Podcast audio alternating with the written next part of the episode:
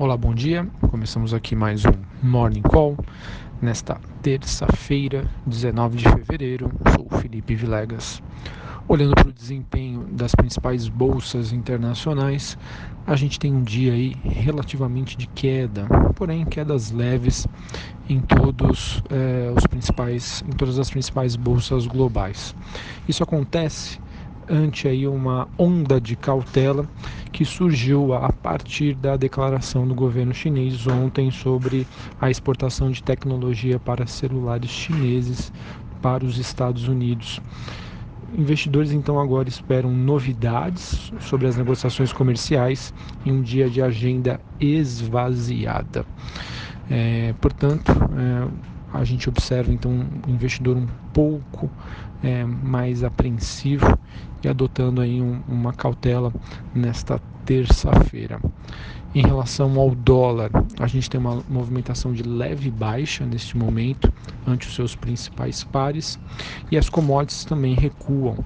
O petróleo cai 0,45 e o cobre é, perdão, o Brent recua 0,45 e os metais operam entre altas e baixas. Cobre queda de 0,0,8 e o níquel alta de 0,12 nesta terça-feira. É, olhando para a agenda do dia, nós temos hoje às 8 horas da manhã divulgação dos dados de inflação e GPM e às 3 horas da tarde a arrecadação de impostos. O Banco Central oferta até 10.330 contratos de swap cambial para rolagem de contratos de março a partir das 11h30. Hoje nós também temos, após o fechamento do mercado, a Engie Brasil, EGE3 e a TIM Participações divulgando seus dados de balanço referentes ao quarto trimestre de 2018. Olhando o cenário político, macroeconômico, a reforma segue no radar. De acordo com o G1, todos os setores da sociedade é, devem ser atingidos para, é, pela reforma e não ficar ninguém de fora. Tivemos também ontem que a bancada ruralista se opôs à agenda liberal de Paulo Guedes e alguns deputados dizem que o governo pode perder alguns votos é, sobre a reforma. Além disso, nós tivemos aí uh, uma reportagem do Estado dizendo que Rodrigo Maia deve colocar o projeto de dívida dos estados em votação nesta semana, cujo objetivo é testar a base aliada. Isso deve ser um, um bom teste para sabermos aí sobre o apoio que Bolsonaro tem e, por consequência, a sua governabilidade. Ontem tivemos Bolsonaro exonerando, Bebiano, que é o secretário-geral da Previdência. De acordo com Bolsonaro, é, o motivo foi a, o fato de ocorrer diferentes pontos de vista.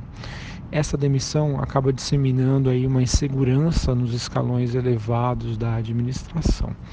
O painel da Folha ainda destaca que o caso Bebiano, a Lava Jato da Educação e a desavença com governadores acaba turvando a chegada da nova Previdência. Além disso, a Polícia Federal cumpriu hoje pela manhã mandados de prisão preventiva na operação da Lava Jato, e, no caso aí envolvendo algumas funções relacionadas ao Ministério do Turismo e o Sistema SC. Para a gente finalizar, falando aqui sobre os destaques corporativos, tivemos uma reportagem da Folha dizendo que a privatização da Eletrobras deve ficar para 2020, segundo o Ministério a venda das ações da, da elétrica no mercado financeiro, processo aí que levará a União a deixar o controle da companhia, não deve acontecer esse ano.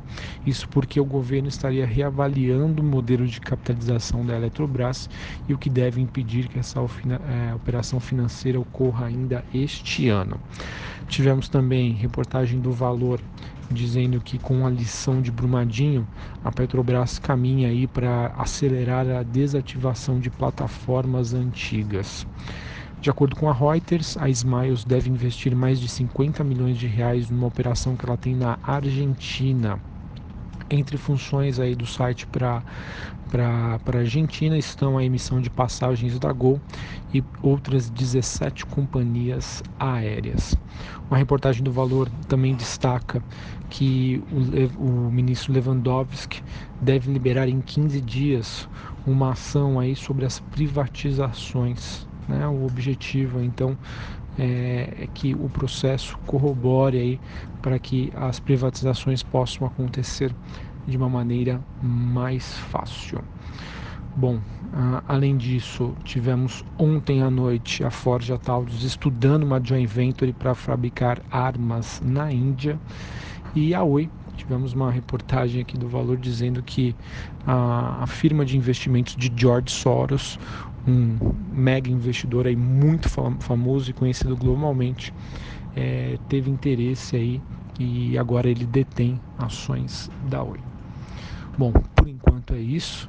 Eu acredito que com um sinal negativo advindo do exterior e o cenário um pouco mais conturbado aí, quando a gente envolve crise política dentro do governo, é, desconfianças aí sobre a base aliada e alguns atrasos que possam acontecer na, na Previdência, podem fazer com que o investidor local tenha uma postura mais conservadora. Mas enfim, a gente aguarda, porque segundo o calendário divulgado pelo governo, amanhã seria o dia em que a reforma da Previdência será enviada ao Congresso. Um abraço a todos, excelente terça-feira aí para vocês e até a próxima. Valeu!